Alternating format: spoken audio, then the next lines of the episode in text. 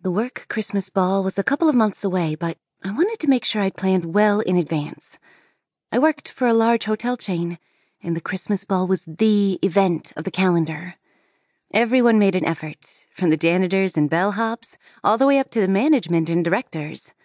At 19 years old, it was the first time I was going to experience the occasion. But from what my colleagues had said, the night sounded like the stuff of legend.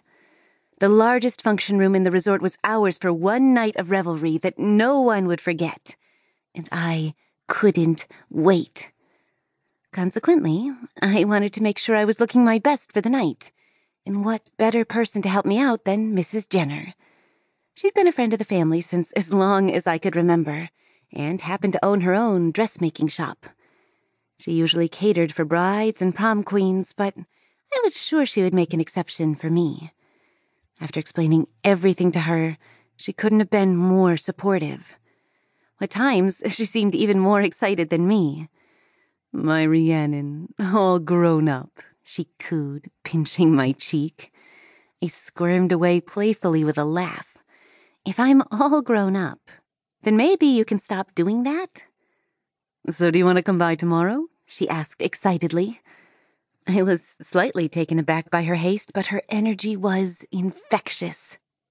I'll be straight by after work, I said, holding her hands and trying not to jump on the spot. Mrs. Jenner and I got on really well, and people would often joke about how we were more like sisters than friends. She was 22 years older than me, but she still definitely had it. Her and her husband were one of those classy 40 something couples that people often admired. Even I was sometimes jealous of the way they looked at each other. The whole day at work, I fantasized about the kind of dress I wanted. I hadn't even been measured for it yet, and the night was months away, but I couldn't help myself.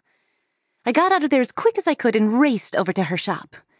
When I came in through the door, I was annoyed to see her with a customer, but I waited as patiently as I could in the back room, fingering through some of the fabrics she had and trying to decide exactly what I wanted.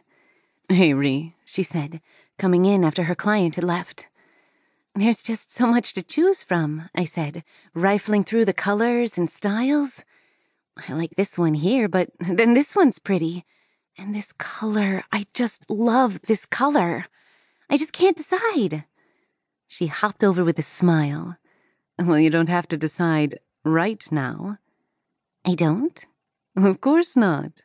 I just wanted to take your measurements today so we could get an idea. I almost deflated but we can choose your colors and styles right after, she said quickly, sensing my disappointment.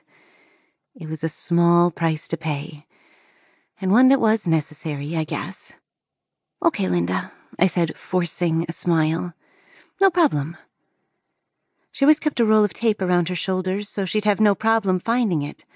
But now, she just stood there and looked at me. What? I asked, confused. I can't measure you with your clothes on, sweetie. She smiled.